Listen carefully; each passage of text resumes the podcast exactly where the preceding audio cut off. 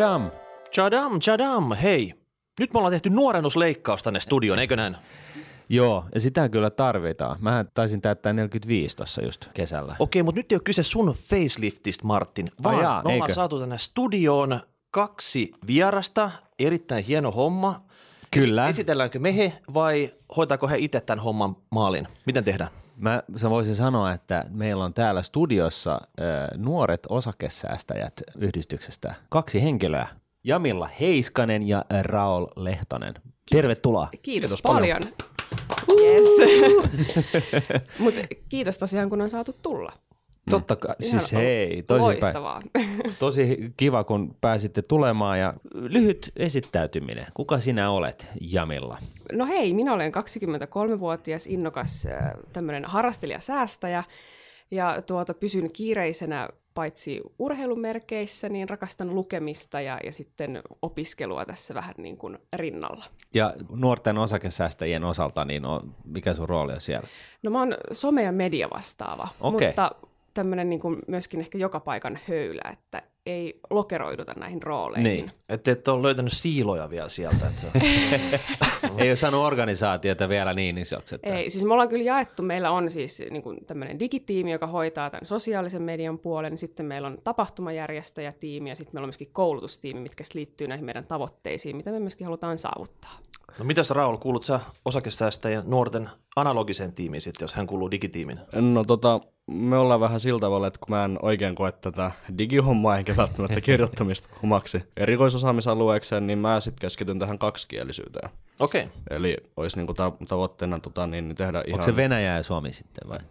ei, to- ei va- valitettavasti ei, Suomi ja Ruotsi. Okei. Okay. Tehdä kaksikielinen järjestö, että on materiaalia sekä suomeksi että ruotsiksi ja tapahtumia olisi myös molemmilla kielillä. Okei, okay. on, on, onko sun äidinkieli ruotsi?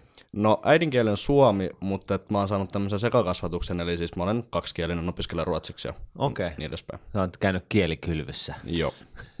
Mitäs jos vedetään tähän stoppia, kysytään nyt teiltä, mikä on nuoret osakesäästäjät, koska tämä termi voi olla, että se pullahtaa nyt ensimmäistä kertaa monen kuulijan Niin. korviin sitten, että mi- mistä on kyse? Mikä se on ja mi- milloin se syntyi?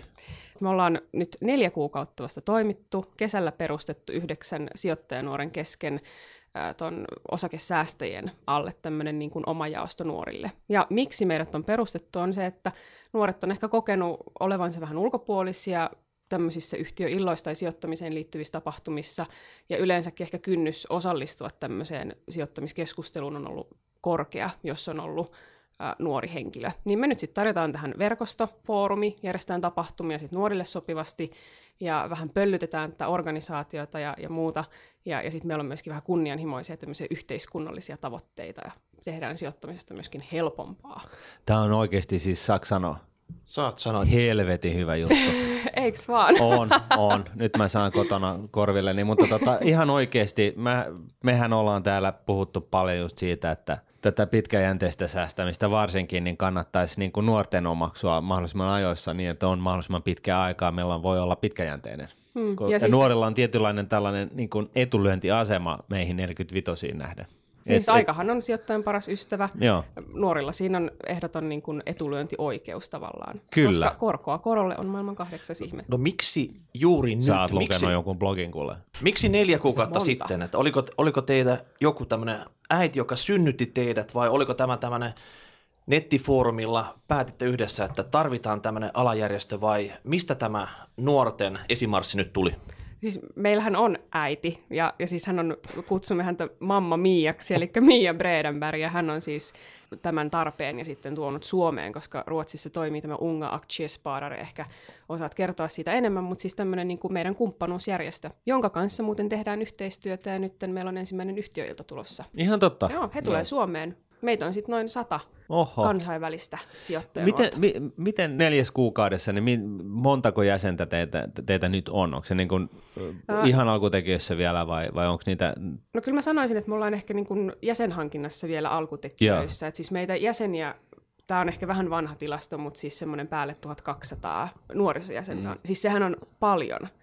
Et me ollaan, Oho. varmasti päästään siihen tavoitteeseen, mikä meillä vuoden loppuun asti on, mutta ehkä meillä enemmän siis tässä vaiheessa on, on saada niin kuin sitä tietämystä eteenpäin, me toimitaan paljon sosiaalisissa kanavissa etänä, niin saada vaan siis ihmisiä seuraamaan. Joo, no, mutta eikö ne nuoretkin ole siellä, että sinänsä niin Siis on just aika lailla oma Mm. kanavansa. Ja sitten niistä 1300, niin kun meidän niin kuin ikäraja on 30 vuotta, niin sieltähän tulee niin osakesäästäjän keskusliitosta tulee, siirtyy näitä jäseniä, että me ei olla niin saatu kokonaan uusia jäseniä sitä 1300, mm.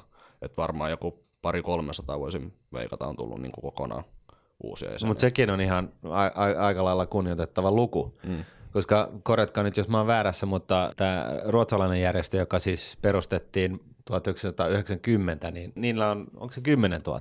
On, joo, siis se on valtavan suuri. Ja siis tavallaan... Se Niin, on mutta te, teillähän on, yli kolme, siis teillähän on jo yli 13 prosenttia jäsenistä kasassa. Niin, 40 kuukautta. Neljäs niin te- kuukaudessa. Ja 40 Niin. kuukautta te menette ohi sit siitä, jos sama tahti jatkuu tästä. Niin, eikö vaan? Mutta Miettikää. tästä täytyy tehdä iso asia, koska tämä on siis isoin asia nyt. Joo, ei, mutta siis oikeasti mun täytyy ottaa pieni puheenvuoro tähän. Mehän ollaan paljon puhuttu siitä, että tästä korkoa koro, korolle ilmiöstä pitäisi jauhaa ja paasata siellä, siellä koulun penkeistä lähtien. Ja tota, mun mielestä kaikki siis tällainen aloitteellisuus, mitä te nuoret edustatte ja, ja, ja näin poispäin, niin tämä on oikeasti hirveän hyvä juttu tällaisessa maassa, missä valtio pyörittää kasinoa ja, ja opettaa kansalaisia muutaman kymmenen miljoonaa euroa edestä mainosten muodossa lottopelaajiksi, niin, niin tota, tämä on äärimmäisen hyvä vastapaino tällaiselle uhkapelikasvatukselle, mikä siis tulee valtion mm. puolesta. Ja, ja tota, itse asiassa niin mä, mä haastaisin nyt tässä samassa yhteydessä sitten Haastat riitaa. ei mä riitaa haasta, mutta mä haastaisin kyllä tota, noin, niin veikkauksen nyt harkitsemaan sitä, että nuoret osakesäästäjät saisi tästä tolkuttomasta kassavirasta, mitä ne niin kuin kaikista uhkapelaajista niin, niin käärivät, niin, niin saisivat aimoannoksen, jos ei muuta, niin markkinointirahoja ja, ja muita, muita tarpeellisia Ei, apuja, hei, hei, hei, että, hei, että hei, saadaan näin, kun tämä viesti niin kuin laajasti perille. Ei, kun Veikkaus kuulee, miten hyvin tämä on lähtenyt käyntiin. He perustaa oma ryhmä, nuoret lottoajat. niin, niin Oikeesti miten sit- voimme kuluttaa rahaa. Niin. Mutta onhan se kyllähän se mekin olisi siis... vähän niin kuin epätoivottavaa, eikö Mikko? No ei ainakaan Veikkauksen näkövinkkelistä. Niin. Mutta siis kyllähän meillä siis tavoitteena on, vaikka siis me nyt, niin kun se mitä nuoret näkee tässä hetkessä on se, että me tarjotaan verkostoja. Siis mun mielestä kaikista niin hienointa, mitä tässä on ollut, me järjestetään tämmöisiä after work-tyylisiä tapahtumia, mikä oli siis toivottu tapa nuorille niin kun puhua sijoittamisesta. Ja meilläkin meidän ensimmäisessä after workissa ää, elokuussa niin kokoonnuttiin siis ehkä noin 30 nuorta sijoittajaa. Siis se oli uskomaton korkealentoista ja ihan mahtava tapahtuma. Ja, ja niin kun me tarjotaan siis se tavallaan pelikenttä, missä me voidaan niin yhdessä saada niitä sijoittajakavereita ja keskustella niistä omista kokemuksista. Mutta siis se, mistä tässä puhuttiin, että me oltaisiin yhteiskunnallisesti ehkä koulutukseen myöskin sotkemassa sormiamme, niin siis se on juurikin se, missä me sitten pyöritään myöskin. Eli meillähän on siis tämä koulutustiimi, ja me pyritään tuomaan se sijoitusoppi ja se niin kuin rahanhallinta ja oman talouden hallinta sinne ihan niin kuin, no siis kaikille kouluasteille. Nyt ensimmäisenä se lähtee... Tämä vaan paranee tämä juttu. niin, mutta et, et tässä on niin kun se, tavallaan se niin kun aate takana, vaikka se mitä me fyysisesti tehdään, niin ei, ei näy välittömästi. Mutta siis tosiaan niin korkeakouluihin, ammattikorkeisiin lähdetään pilotoimaan tämmöisiä varallisuudenhoidon kursseja. Ja lukio. Pyritään kouluttamaan lukiot. Tehdään yhteistyötä Hyollin kanssa, joka on historian yhteiskuntaopinopettajat. Ja, ja niin kun, tässä on paljon tekijöitä mukana, mitkä pyörii tuolla taustalla, mutta siis me aiotaan tuoda tämä sijoitusosaaminen ja, ja tämä oppi ihan kaikille. kaikille Loistava, loistava. Ja muistakaa nyt sitten vaan niinku se, että se ensimmäinen, toinen ja kolmas kurssi, niin se käsittelee vaan siitä, että ihmiset oikeasti tajuus, että se korkoa korolle ilmiön taika on niin kuin siis että se avataan. Mm. Koska mä luulen, että itse kullakin, niin sen kun on ymmärtänyt, niin se tavallaan sen niin kuin avaa sen, sen jonkun tällaisen patoutumaan sille, että minkä ihmeen takia mun kannattaisi, että ei mua osakkeet kiinnosta. Mm. Mo- monia, mo- mä väittäisin edelleen, että suurin osa myöskin nuorista, niin niitä ei osakkeet ja yritykset välttämättä kiinnosta. Mm. Mutta just se, että jos ymmärtää tavallaan sen, että pienistä puroista ja sitten korkoa korolle ilmiö, niin siitä tulee niin kuin merkittävää lopputulosta, niin, niin se ehkä iskoistaa sen, sen asian, että tällainen pienimuotoinen määrätietoinen säästäminen olisi niin kuin Ja siis toihan hyvästä. on myös niin kuin tärkeä pointti siinä, että kaikki sijoittajathan, joita me niin kuin palvellaan tai joita me autetaan, niin siis se todella kattaa ihan kaikki. Siis myöskin ne, jotka ei, ei ole kiinnostuneita niistä yhtiöistä tai analysoi tunnuslukuja, mm. vaan siis niitä, jotka näkee sen niin kuin, uh, rahan säästämisen ja sille tuoton hakemisen ehkä unelmien mahdollistajana tai, Niin. niin. tai niin kuin siinä semmoisena vakaana niin kuin oman talouden hallintana pitkällä Joo. aikavälillä, niin, niin se on tavallaan ehkä tärkeämpää just myöskin heille. Tuossa on niin myöskin se juttu, että tällä tavalla, kun tätä asiaa ja viestiä vie eteenpäin, niin myöskin vältytään niin kuin ehkä jossain määrin sitten näistä, näistä vippilainamontuista ja muusta velkautumisista. Mites tota, minkä takia historia ja yhteiskuntaoppi? Suomalaiset perinteisesti ei ole matematiikkaa oikein osannut. Ja tämä korko korolle perustuu matematiikkaa, ihan prosenttilaskuja. Ja siellä porukka reputtaa ihan, niin kuin, ihan millä asteella tahansa sitten niitä harjoitellaan. Niin tota, tavallaan mä näkisin myös sen kanavan sitten, että ei se ole pelkkä niin kuin yhden aiheen joku tänne valinnainen kurssi, mistä sitä tietoa ammennetaan, vaan oikeasti se pitäisi niin kuin viedä sinne jo tota, ala-yläasteelle jollain tavalla esimerkkien kautta. Ne kirjat, kun uudelleen kirjoittaa jossain vaiheessa, niin tuoda oikeasti se tota, konkreettiset esimerkit sitä kautta sitten, että Jorma säästää nyt 10 vuotta ja kahdeksan pinnaa vuosittain, niin millainen Jorma, Jorman salkku on sitten? Mm, ja sitten ainakin itse muistan lukioajalta, niin tota, yhteiskuntaopin kakkoskurssilla siis opetetaan, käydään läpi, niin kuin mikä on pörssimarkkina Okei. ää, ja mitä eri indeksejä on olemassa. Okay. ja mikä on indeksi, mutta That's ei it. mitään muuta. Eli musta on niin kuin hölmöä, koska kuitenkin siinä sit luodaan niin kuin jo joku pohja sille tiedolle, mutta siihen ei niin kuin syvennetä Mutta oli lukiossa toi. Kyllä, kyllä. Eli Siis puol- asiat puolet on poru- mennyt niin. eteenpäin ihan valtavasti siis tässä niin kuin, ää, jo siinä aikana, kun itse on lukiosta valmistunut. Mm. Mutta siis se ehkä, että minkä takia historia- ja yhteiskuntaopin yhteistyö on nyt se, mitä me tehdään, on se, että meillä on yksi, yksi meidän perustajista on valmistumassa ää, myöskin muun tutkinnon ohessa tähän opettajaksi, ja hänellä on sinne kovat kytkökset. Ja se, että ehkä tämä asia kaipaa vähän semmoista selitystä ja pohjaa sille, ja yhteiskuntaoppi sitten ehkä tarjoaisi semmoisen niin kuin, oppitunnin, missä sitä voisi käydä läpi, koska matematiikkahan on vaan siis numeroiden laskentaa, Joo. ja se ei välttämättä tarjoa sitä selitystä sille. Ja musta toi on sinänsä ihan oikein, koska korkoa korolle asia ei ole loppujen lopuksi mitenkään hirveän monimutkaista mm. matikkaa, ja koko tämä pitkäjänteisen säästämisen oivaltaminen, niin se on yleissivistystä. Se on mielestäni. nimenomaan Että Se on sitä, niin kuin mä oon sanonut, että samalla tavalla kuin hampaat pestään aamuin illoin, niin, niin, niin tota 3-5 prosenttia tulosta ne laitetaan sivuun ja, ja ne sijoitetaan osakkeisiin ja kustannustehokkaasti ja sitten voi tehdä omalla tyylillään, mutta mut joka tapauksessa, että usein kun puhuu näistä asioista tuolla raiteella, niin, niin tota, tulee sellainen mielikuva vastaan, että joko näin, että mä en lähde tollaisen spekuloimaan, arpomaan, niin kun, että mä ostan mieluummin sen lottoarvan, tai sitten B, että ei mulla ole varaa, Mm. tai se, että että tämä on jotain niin kuin elitististä hommaa, ja, ja kun se ei ole, ja se, se nimenomaan on toisinpäin, että tosiaan, että jos se ei ole nyt sitten syntynyt se, se tota, hopealusikka suussa, niin, niin tota, varsinkin silloin niin pitäisi ymmärtää, että tällainen pitkäjänteinen oman, omasta taloudesta huolta pitävä säästäminen, niin olisi niin kuin Niin, että jos hyvä se- aloittaa niin kuin heti. Ja mä voisin Niin. tässä vaiheessa sanoa, siis mä en nyt muista valitettavasti kuka, kuka tämän sanoi, mutta pörssisäätiöllä oli, oli tämmöinen luennoitsija, joka, joka sanoi aika karrikoidusti, että talousosaamista voisi sanoa olevan yhtä tärkeää kuin lukeminen ja kirjoittaminen tänä päivänä. Ja mä oon kyllä samaa mieltä, että kyllä se kokonaiskuva ja se pelikenttä täytyy ymmärtää.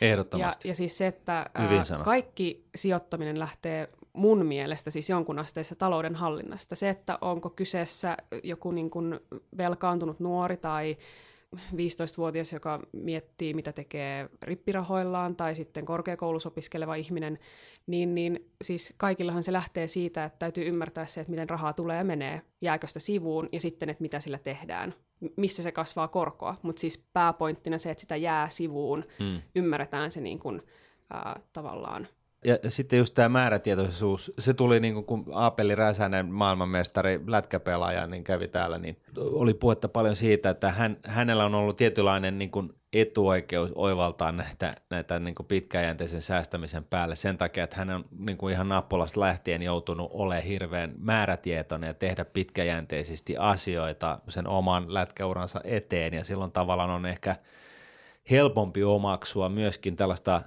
määrätietoista säästämiskäyttäytymistä, sitä ei voi liiaksi korostaa. Ja mä oon ensimmäinen myöntämään, että mä en todellakaan ollut siellä. Mä olin vähän sellainen ongelmanuori. Sä, sä, sä oot myöntänyt sen monta kertaa jo sitten. Joo, mutta se on niin kuin mun on pakko päästä se ulos koko ajan. Kato, se, se vähän rassaa siellä, kun nyt niin kuin, sitten neljän vitosena on oivaltanut asioita ja, ja se kyllä harmittaa. Mä vien sut joku päivä tonne tuomiokirkkoon, pääset ripittäytymään siellä sitten. Niin päästään Kiitos tosta Mikko. tunnon tuskasta ero sitten. Yes.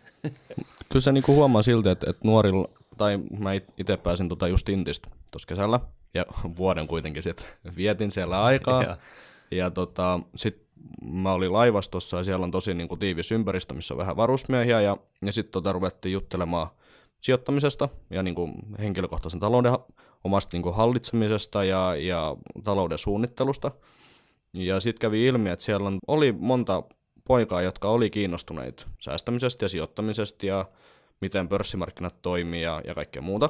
Mutta he ei tiedä, niin kuin, mistä tätä tietoa voisi etsiä. Oliko tämä joku ruotsalainen alus, koska ei suomalaiset juttele rahasta ja taloudesta. Sit se, on, se on viimeisin small talk aihe, missä sä törmäät siitä, että niinku, kuis sun osakkeet tänään. Tai, ei, ei semmoista avausta tai, ole tai, sitten. tai Miika, hei, voisiko se olla, että niin tämä nuorempi sukupolvi on vähän viisasta? Siis En mä täytyy tiedä, sanoa mutta- tähän, että itse asiassa siis ruotsalaisethan on siis valitettavasti valovuosia edessä, mutta ongelma ei ole enää niin paha. Siis me tullaan perästä ja me tullaan sieltä lujaa ja me muutetaan tätä niin kuin markkinaa, joten Niin. niin. se on niin kuin ihan selvä. Mutta siis nuorista löytyy ihan, siis mä yllätyin tästä itsekin, että et siis nuorista löytyy ihan valtavan paljon osaamista, innostuneisuutta ja tietämystä. Siis meillähän nuorin jäsen on 11. Oho. Et, et siellä todella niin kuin on kaikenikäisiä. Myönnettäköön, että suurin osa on ehkä siellä täysikäisyyden puolella. Mm. Mutta että Ja sitten oli se, kun sen verran mä keskeytän, kun Mialle Bredenbergillä oli soitettu, ja kun isä oli so- isoisä oli soittanut, että onko meillä oppaita niin kuin ala-asteikäisille lapsille, kun hän haluaisi opettaa tota, niin kuin korkaa korolle säästämistä hänen ä, lapsenlapsilleen, jotka on molemmat seitsemänvuotiaita. Joo, ei, mutta siis Mutta oikeasti... siis sijoittaminen on nykyään siis Joo. aika normaali siis kahvipöytäkeskustelu. Siis mehän ollaan saatu aika hellyttäviä viestejä. Tota, y- yksi oli tämä isä, joka oli yrittänyt opettaa kolmevuotiaalle korkoa korolle ilmiötä ja, ja tota, se, se, luuli ensin, se, sillä oli joku käpyesimerkki ja sitten se luuli, että ei tämä ei tää mennyt jakeluun, kun se, se nuori junnu lähti sitten pois, mutta sitten toi takaisin kaikki kolme eri valtioiden rahat, mitä siellä oli ja kysyi, että voisiko nämäkin laittaa sinne korkoa korolle, tai mikä se nyt oli, niin kasvaa Voi korkoa tai että. jotain tällaista. Et se, oli, se, oli, se oli aika, aika ei, ei, koskaan ei ole liian aikaista, No. sanotaan näin. Mistä nämä junnut, jotka nyt on valistuneempia kuin siihen aikaan, kun minä ja Martin oltiin tuolla, mistä ne on imennyt sen tiedon sitten? Brausaileeko ne netissä ja katsoo No siis jotain? mä, mä luulen, että siis se sukupolvi niin kun tässä, joka edeltää niin kun nyt meitä nuoria, jotka tässä toimii, niin, niin on tavallaan saanut jo hyvät lähtökohdat ehkä sille. Siis mä oon esimerkiksi... Eli vanhemmat sitten. Mä, mä luulen, että suurella osalla se vanhemmat on ollut se lähtökohta, niin kuin myöskin esimerkiksi itsellä. Ja, ja mä oon Minkä ikäiset sun vanhemmat on? viisikymppisiä. Joo. Okay. Mutta, tota, mutta siis se, että kun kaikillahan sitä samaa oikeutta ei ole saada sitä tietoa sieltä perhetaustasta, jos perhe Niin. tai suku ei ole ollut kiinnostunut, niin, niin sit siinä tulee se ristiriita meillä niin kuin yhteiskunnallisesti. Et sitten meidän täytyisi houkutella, oli ne sitten ne mahdolliset ekonomivanhemmat tai jotka on bongannut meidät jostain Twitteristä tai Facebookista tai rahapodista, ja, ja sitten ehkä kertoa sitä tietoa lapsilleen. Voi se olla myöskin niin, että tämä meidän sukupolvi on nyt se ensimmäinen sukupolvi Suomen oloissa, joka on niinku tavallaan elänyt niin hyvässä ympäristössä, että nyt on ruokaa pöydällä ja, ja vaatteita ja, ja, ja niinku hygieniakin toimii, niin, niin nyt sitten niinku on, on aika miettiä niinku tätä seuraavaa Mm. niinku Mutta siis oikea kanava ehkä tälle niin kun, siis tiedon jakamiselle olisi kuitenkin se koulu. Et se, että se tulee perheiden kautta tai yksistään somesta, niin, niin on liian rajattu. Ja, ja siis se koulu vaan ehkä on se, mihin täytyisi Me, me, me Martinin kanssa edustaa semmoista sukupolvea, että jos me puhuttiin peruskoulussa, että sanottiin sana raha, niin siellä oli meidän myllyverkkari kaveri, kaverit otti meidät nippuu kiinni ja vei sauna taakse ja vei ne rahat. Ei siellä puhuttu julkisesti rahasta sit sille, että selvästi tämä se- ilmapiiri on vähän muuttunut siellä. Seksistä puhuttiin seiskaluokalla, mutta tota, siihen, siihen jäi sitten näin mielenkiintoiset aiheet. Että Mutta tota, siis on raha edelleenkin on tabu, siis eihän, se ole, eihän siitä ole päästy mihinkään. millä tavalla? No ehkä siis suomalaiset, mä en tiedä liittyykö se joku tämmöinen häpeä. Mutta jos on vähän rahaa, niin siihen liittyy häpeä. Jos on paljon rahaa, Niin siihen liittyy häpeä. häpeä. Aina. Siis joko sä oot Ehkä se on ahne tätä tai... luterilaista kansanperintöä. tietyllä Se on tavalla. jotain tämmöistä, mutta siis mä silti niinku uskoisin, että siis sijoittamista on jollain tavalla tullut siistiä. Siis se on cool. Okei, jos se on siistiä, niin silloin, kun, silloin, silloin, niin silloin, silloin kun me oltiin ehkä teidän ikäisiä Martinin kanssa, silloin Nokia eli buumiansa. Se oli niinku kuumista kuumin hittiosake sitten. Niin onko joku tämmöinen instrumentti siellä tuonut sen porukan, että, että minkä takia se on siisti? Kohdistuuko se johonkin tiettyyn sijoitukseen vai onko se vaan yleisesti vaan siistiä sitten? Niin. Onko se joku lifestyle-juttu? No mä en tiedä, jos mä niinku mietin tota tiedonlähdekysymystä, niin mä olen itse vaan lukenut hirveästi kirjoja, niin kuin sillä tavalla, että mä oon mennyt vaikka Business Insiderin sivuille ja katsonut, siellä on näitä listoja, että 25 tärkeintä talouskirjalistaa. Hetkinen, paljon sä olit vanha? 21. Okei, siis nämä on jotain tällaisia kromosominuoria. siis eihän tällaisia nuoria ole, että tota, siis oikeasti vi, vi, vihelletään peli poikki. Siis, Mutta mut, tota, siis, äm, kun mulla on sit näitä kirjoja kertonut aika paljon, Niin. niin mun kaverit on tullut mulle, että hei, että hekin haluaisi lukea, että voiko mä lainata. Niin sit mä oon niinku, nyt se on mennyt se, että mulla ei ole enää niin paljon niitä kirjoja, kun mä olen jakanut ne kaikki ulos. Mutta hei, bisnesmiehenä saat varmaan, tiedätkö, Ei se, sillä se ei niinku kyllä. Femman päivä ja tuo takas sitten tota. Mutta mut siis, että kirjoistakin on oikeasti, vaikka ei uskoisi, Niin. niin. munkin ikäiset, siis nuoret on innostuneet lukemaan niin Siis siis mä- kirjoja. Mä voin sanoa, että meitä ehkä niin kuin yhdistää jollain tavalla niin kuin, siis tosi voimakkaasti. Meitä ehkä perustajia se, että siis me luetaan paljon. Joo. Se on, se on vi- ilmeisen hyvä asia, koska kaikki fiksut ihmiset, mitä mä oon tavannut, niin ne on Mut siis- tyypillisesti lukee Mutta paljon. tiedättekö te mitä, siis nyt ehkä jos kuulijoina on nuoria, joka niin kuin ei ole tarttunut paperiseen kirjaan aikoihin, niin ei mitään. Siis se, minkä takia me myöskin ollaan luotu tämä verkosto, on se, että siis nuorethan ei enää lue. Niin. Eihän siis kukaan edes jaksa välttämättä lukea blogitekstiä enää loppuun, vaan tietoa haetaan niin kuin tämmöisinä pieninä niin kuin palasina, josta syystä ehkä sitä niin kuin, ää, myöskin tiedon jakamista tulisi vähän muuttaa. Muun muassa videot ja podcastit on nykyään aika... Mm. Jotenkin, Niin. jotenkin mulla on sellainen kutina, että nykyisin luetaan paljon vähemmän kuin silloin, silloin kun Mm. me oltiin ehkä nuoria. Että ootteko te myös poikkeus tässä, tässä Mm, sitten? Niin, Että, en tiedä, jos tilastoja katsoo, niin kyllähän nuoret lukee vähemmän. Et senhän takia on ollut tämmöisiä erilaisia projekteja, jossa siis ala- ja yläasteikäisiä nuori pitäisi, tai koitetaan niin saada erinäköisiä metodeja lukemaan lisää. Okei. Okay. Mutta mä ainakin itse täytyy sanoa, että mä aion suorittaa tämmöisen vapaaehtoispäivän tässä nytten tulevan syksyn aikana, ja mä oon tämmöisessä taloustaitohankkeessa, mistä nyt on aika paljon puhuttu, ja siellä siis ä, olen sitten nuorten ehkä, joilla on ollut vaikeuksia oman taloutensa kanssa, niin, niin puhumassa sit säästämisestä korkoa korolle ja taloudenhallinnasta. onko tämä niin, se mun talous? Joo, vähän niin kuin, siis tämä on tämä raha-amigo ja tämmöinen, niin kuin, mun talous oli tämmöinen, niin kuin, miksi Messu. sitä sanoisi, messutapahtuma, niin. kuin, mikä sitten juontui siitä. Mutta siis tämä nuorten taloudenhallinnan edistäminen niin on, on niin kuin asia erikseen. Tämä on loistavaa. Tuossa aikaisemmin mainitsitte sitä, että nuoret, jotka on kiinnostunut sijoittamisesta, ne on vähän vierastanut näitä tämmöisiä sijoittajatilaisuuksia, missä vanhat gubbet juo kaffea ja tota, vetelee fistpumppeja siellä sitten. Ne ei pääse oikein mukaan, koska nyt nuoria on semmoisissa tilaisuuksissa aika vähän. Ja te olette nyt järkkäämässä ihan itse tilaisuuksia sitten.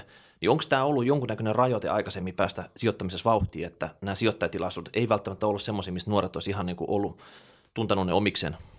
No mä sanoisin, että ne ei ole ehkä ollut vetovoimaisia. Et siis kyllä mä niinku itse voisin sanoa, että mä oon kokenut ehkä oloni ulkopuoliseksi siis tämmöisenä nuorena naisena, kun mä menen johonkin tilaisuuteen, missä keski-ikä on ehkä 60 vuotta. Ja siellä jos joku heittää kun tosi korkealentoisen kysymyksen, niin ei, ei siellä paljon enää uskalla suuta avata nuorena silloin ilman niinku valtavaa kyseenalaistuksen tulvaa. Onko se vähän semmoista syrjimistäkin sitten, että semmoiset vanhat sijoittajaguppet, jolla ne oikein kunnon massikeisarit, jotka on siellä, siellä päivistänyt siellä eturivissä. No mä ehkä niin sanoisin enemmän, että se ei ole ollut ehkä syrjintää niiden niin kuin, jo olemassa olevien niin kuin osakeorakkelien johdosta, vaan se on ehkä ollut enemmänkin sitä, että nuoret on kokenut, että tämä ei kuulu mulle. Koska Mä en kuulu mä, tänne. Niin, mä en kuulu tänne. Oli se sitten jostain koulutustason puutteesta tai, tai varallisuuden tason puutteesta tai jostain. Et, Ja sitten jotenkin se, mikä tulee tässä niin kuin vetovoimaisuuden puutteessa kanssa esille, että kyllä ne nuoret, jotka sinne on niin kuin hakeutunut jo, Mm. niin voidaan olettaa, että ne on kuitenkin aika kiinnostuneita siitä, koska kuitenkin kynnys mennä vaikka sijoitusinvestmessuille ja mennä niihin yhtiöiltoihin ja niin kuin olla siellä paikan päällä, niin kyllähän se nyt osoittaa jo kiinnostusta, mutta se, että kun ne nuoret ei ole siellä ylipäätänsäkään, Niin. No mikä tapa... Onko tämä, onko Mm. tämä tota, kumpi te, on niin kuin nyt nuorten osakesäästäjien niin kuin pääagenda? Onko se se, että valistetaan sellaisia, jotka ei ole ajatellut koko asiaa, vai onko tämä sellaiselle, jotka haluaa niin kuin enemmän lisää tietoa, verkostoa? Näin No meillä on oikeastaan kaksi. Eli tässä voisi Niin. niin. niin sanoa, että, että me siis palvellaan paljon siis niitä kaikkia sijoittajia, jotka on jo olemassa olevia nuoria sijoittajia. Me tuotetaan niille materiaalia, niille ehkä kiinnostavia yhtiöiltoja, myöskin siis niille, jotka on innostuneita, mutta siis me ehkä pyritään saamaan niistä, jotka vielä ei ole sijoituskentällä, niin sinne niin kuin mukaan, jotka jo on. Aivan. Mm, Mutta ja si- siis me ei, ei niinku, si- sitä ei luokitella tavallaan millään pois. Että jos sä oot vaan kiinnostunut tai, tai vaikka sä et olisi edes kiinnostunut, sä satut vaan niinku tulemaan jonnekin meidän afterwork-tilaisuuteen, missä on niinku hyvin matalan kynnyksen rentoa Joo. samoilua, niin, niin se innostus voi lähteä sitten sieltä. Tämähän on periaatteessa niin kuin myöskin, jos nuoret nyt sitten lukee vähemmän, niin tämähän, tämähän teidän työ, niin, niin sehän on niin kuin yksi, yksi ehkä korvaava muoto sitten, millä sitä tietoa saadaan niin kuin jalkautettua. Ja siinäkin mielessä loistava juttu. Ja, ja sitten mun mielestä mun on pakko sanoa, tai nyt mä saan taas Miikalta ikäviä katseita, mm-hmm. mutta mun on pakko sanoa se, että sijoittaminen ei tarvitse olla myöskään vaikeata. Et, siis nimenomaan et, et, ei. et, et se, sehän on niin kuin monet, ainakin jos mä mietin itseäni, niin kuin niitä mielikuvia, mitä mä muistan oma, omasta nuoruudesta, niin sijoittaminen ikään kuin kuuluu jollekin muulle, jolla on vähän enemmän fyrkkaa, ja tota, mulle ei sitä fyrkkaa ikinä ollut, koska mun piti ostaa sitä, tätä ja tota, niin kuin huomaatte, siis te, tässä on niin kuin, sä, sä oot niin kuin, sä siis tavallaan niin, kuin niin hakoteilla. negatiivisia Joo. niin kuin, mielikuvia. Ja mehän just asiasta. keskusteltiin tästä ennen kuin me tultiin tänne, niin just keskusteltiin siitä, että puhutaan niin kuin liian tota, vaikeilla sanoilla ja ehkä ammatti niin kuin sanastolla, vaikka ei tarvitsisi. Niin. Että se on naamioitu jotenkin pelottavaksi ja vaikeaksi asiaksi, mitä se ei ole. Se on myöskin naamioitu elitistiseksi ja se on naamioitu niin kuin tämmöiseksi niin kuin mystiseksi. Joo. Ja Mut se ei ole. Ei, Siis vaan se on niin kuin nimenomaan just näin. Tämä on, tämä on oikeasti, Suomessa tämä on uusi asia, Ruotsissa tämä on vanha asia. Ihan jokaisen ihmisen, Suomen kansalaisen, tulevan tai nykyisen, niin, niin tulisi tietää, että noin 3-5 prosenttia sun jatkuvasta palkkatulosta on hyvä laittaa säästöön mahdollisimman kustannustehokkaasti. Ja esimerkiksi osakeindeksin rahasto on täällä tai maailmalla ja tämän pystyy, tämän, tällaisen härvelin niin kun pystyy, kun kerran paneutuu siihen, se vaatii sulta yhden viikonlopun korkeintaan, ja sitten kun se on pystyssä, niin sun ei tarvitse enää miettiä sitä 30 vuoteen. Tämä on niin kuin se perustaso, ja tämä on niin kuin se välttämättömin asia, mitä pitäisi ihan jokaisen tehdä. Ja sitten, jos sitä kiinnostusta riittää, niin totta kai sitä saa sitten syventyä, mutta niin kuin yhtiöihin ja, ja, ja siihen ja tähän ja tohon. Mutta joka tapauksessa nuoret osakesäästäjät tuo pöytään lisäksi tämän niin kuin mun mielestä hyvin tärkeän asian, ja se on sen verkostoituminen. On. Ja se mm. verkostoituminen, oli se sitten millä tekosyillä tahansa, niin oikeasti verkostoituminen on äärimmäisen hyödyllinen juttu. No, mitäs tämä verkostoituminen, onko se pelkkä Paasi asia paasaa.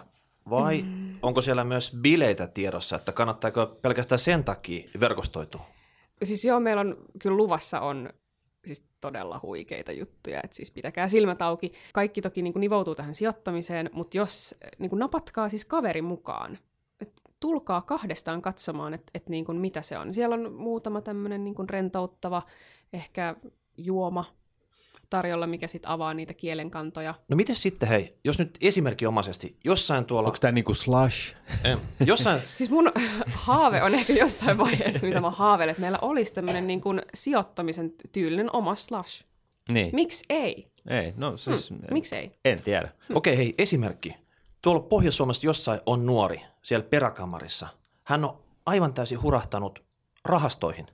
Onko hänelle mitään chanssia verkostoitua, kun te olette kuitenkin nuori osakesäästäjiä, että nuori rahastosäästäjiä? Hänellä on. Ja tiedättekö miksi? No. Koska meillä on Rovaniemellä asti tämmöisiä perustajia, jotka siellä pitävät yllä tätä ja tekevät samaa kuin me täällä Helsingissä, koska me toimitaan nyt kahdeksalla eri paikkakunnalla. Ja, ja sitten toisekseen, niin mä en syrjisi ketään pois, siis älkää leimaantuko siihen osakesäästäjät-sanaan, vaan, Mut vaan se, on, se on teidän siis nimessä. se on. Ja se on, ja siis tässähän tarkoituksena on myöskin paljon tämmöiseen verotukseen puuttua ja tehdä Suomen pörssistä niin kuin parempia, innostaa ihmisiä tulemaan sinne, koska tämä kulutietoisuus ja, ja kaikki muu on ollut myöskin tässä Framilla. Mutta siis kaikki, ja vaikka ei olisi mitään sijoitustuotteita. No miten se, Ja- hänellä ja- on se hän sisko, joka on, haluaa nuoreksi ETF-säästäjäksi. Onnistuuko se sitten? Totta, Totta kai, kai. herranen aika. Niin, siis tämähän on vähän johdattelevia kysymyksiä, mutta tosiaan niin kuin monille on ihan tällainenkin asia uutinen, että se, että säästää rahastoihin on itse asiassa osakesäästämistä, koska Niin, jos se niin. rahasto sijoittaa osakkeisiin, niin se on ihan yhtä lailla osakesäästämistä. Et, et siinä mielessä ihan hyvä tästä, tarkennus. niin, tästä on meiltä on esimerkiksi tosi usein pyydetty todella perustason rahapodilähetyksiä, missä me kerrataan sitten ihan alusta alkaen kaikki. Totta kai osa kuulijoista sillä tavalla, että ne halusi tosi HC-kamaa, eli sieltä ihan high-endistä niitä pieniä, pieniä mm. tiedon jyväsiä, mitä ei ole ehkä aikaisemmin tullut vielä vastaan sitten, että me just niin kuin mietitään, miten me tasapainotaisiin tässä. Mm.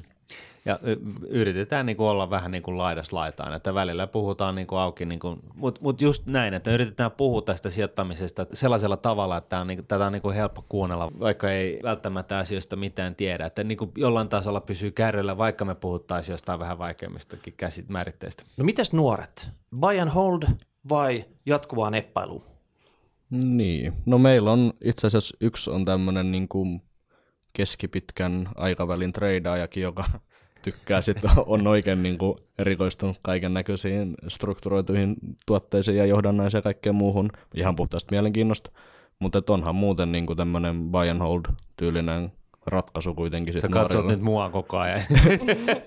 tuota, se on ihan ok.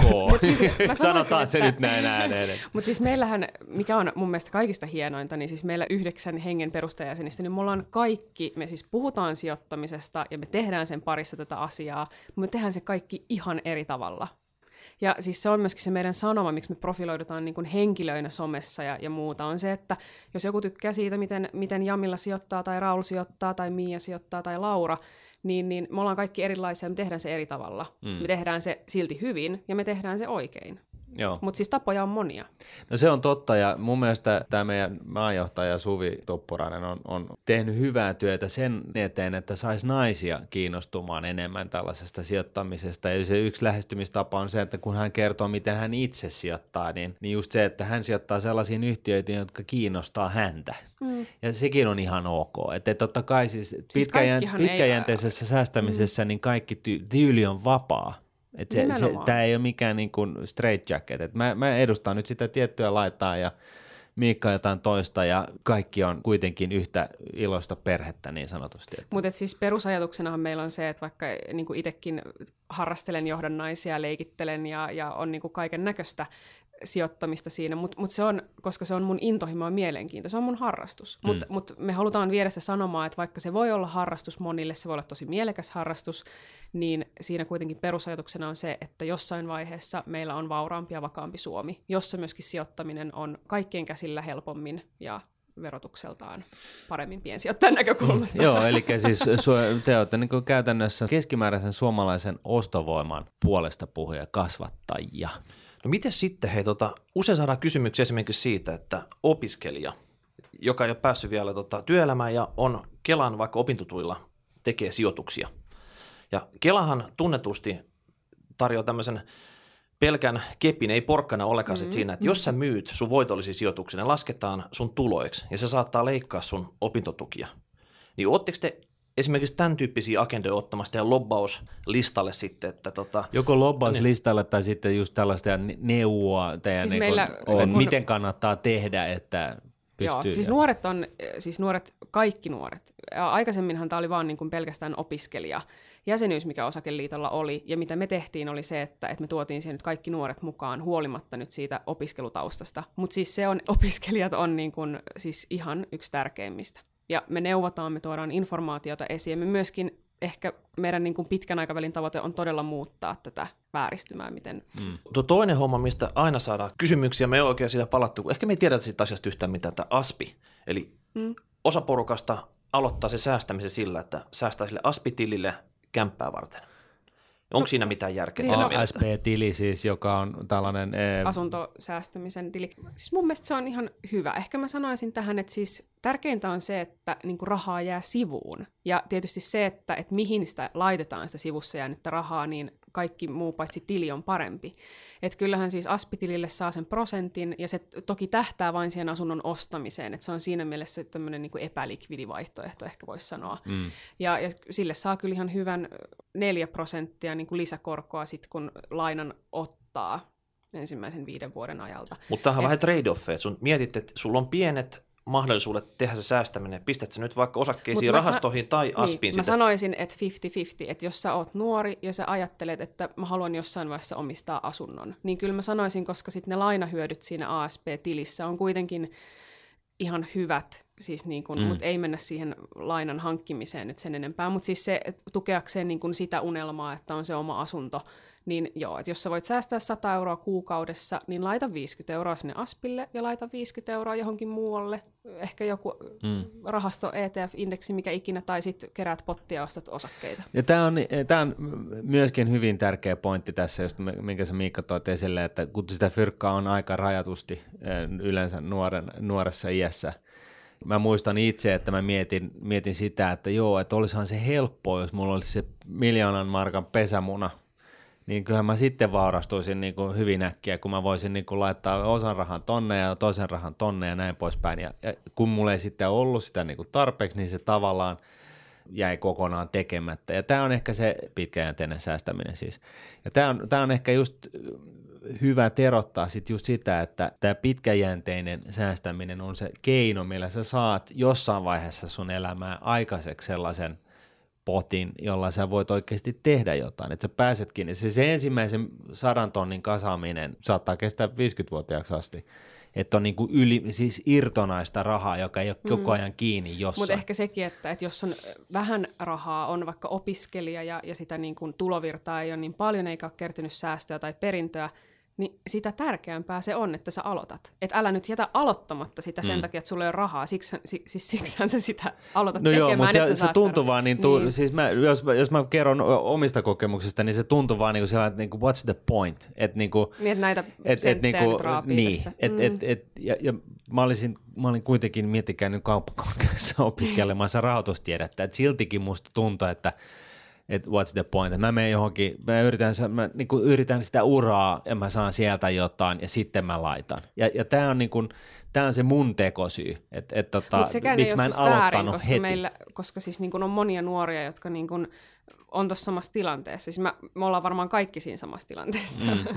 Mutta hei, tiedätkö mikä voisi olla hyvä aloitustapa? Kerro. Tuossa, jos lähettää kolmen vuoden välein mummulle ja papalle tämän lahjoitus dokumentti, niin voi pistää vaan, tiedätkö, sitten voi kertoa, että hei, verovapaasti pystytte molemmat, niin neljä viisi tonttua, Vähän mikä, mikä, mikä, se, mikä se tarkka summa olikin, niin tota, Niin. tästä päästisi kovasti vauhtiin. Se on totta, ja toit mun mielestä esille hyvän pointin. Jos, jos niin kuin meidän kuulijoiden seassa on jotain 28-vuotiaita vanhempia ja, tai ylipäätänsä vanhempia, joilla on lapsia, Mm.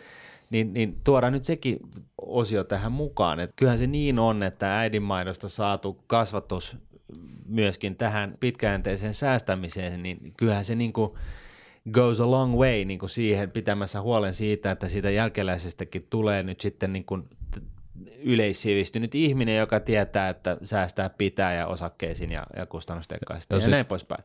Ja sitten jos mä niinku mietin omia kokemuksia, niin kun mä ensin, ensin niinku ruvennut hoitamaan omia sijoituksia, niin varmaan ehkä 15-16-vuotiaana, Mm. Öm, niin ensinnäkään se ei ollut ihan niin yksinkertaista hoitaa omia raha-asioitaan sen ikäisenä, koska jotenkin pankki ajatteli, että mä en ole kykeneväinen hoitamaan niitä itse. Joo.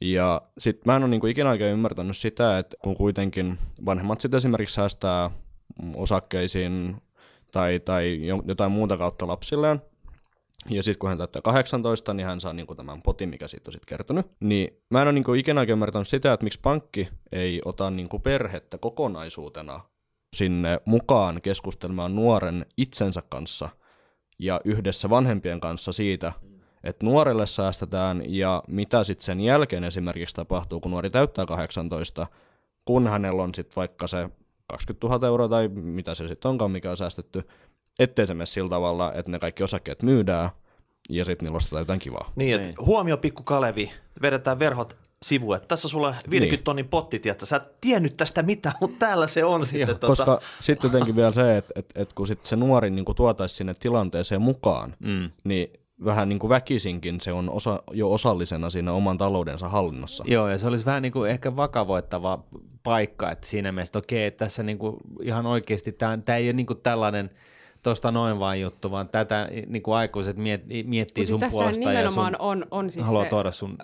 ajatus, Joo. että että no nyt aikuiset puhuu näitä Mm. aikuisten asioita. Siis niinhän sen ei pitäisi olla. Et, Mm. Mutta että Ei, mutta sit, jos Et ne tuo, niin, nuoret tuo mukaan siihen siis sessioon, niin silloinhan se on... Ja, se on ja niin kun, Ja siis, tässä on iso työ niin kun, yhteistyökumppaneilla, siis joiden kanssa me toimitaan siis pankeilla, erilaisilla, siis oli nyt siis mitä tahansa tilihoitajayhteisöjä, missä niitä rahoja voi olla, Mm. kouluilla, organisaatioilla, että kaikki tavallaan olisi siinä samassa mukana ja näkisi sen tärkeänä, että myös sitä, että se nuori e- ei ole niin kuin, että mikä se nuoruus on estämään sitä niin kuin Aivan. taloudenhallinnan osaamista. Itse asiassa äh, hyvä pointti. Ja täytyy sanoa tuohon, että jos meidän kuulijoiden seassa on, on kaksi- tai kolmevuotiaita tai sitäkin vanhempia, niin, niin tässä teille vinkki. Kysykää teidän vanhemmilta, mihin teidän lapsilisät menee.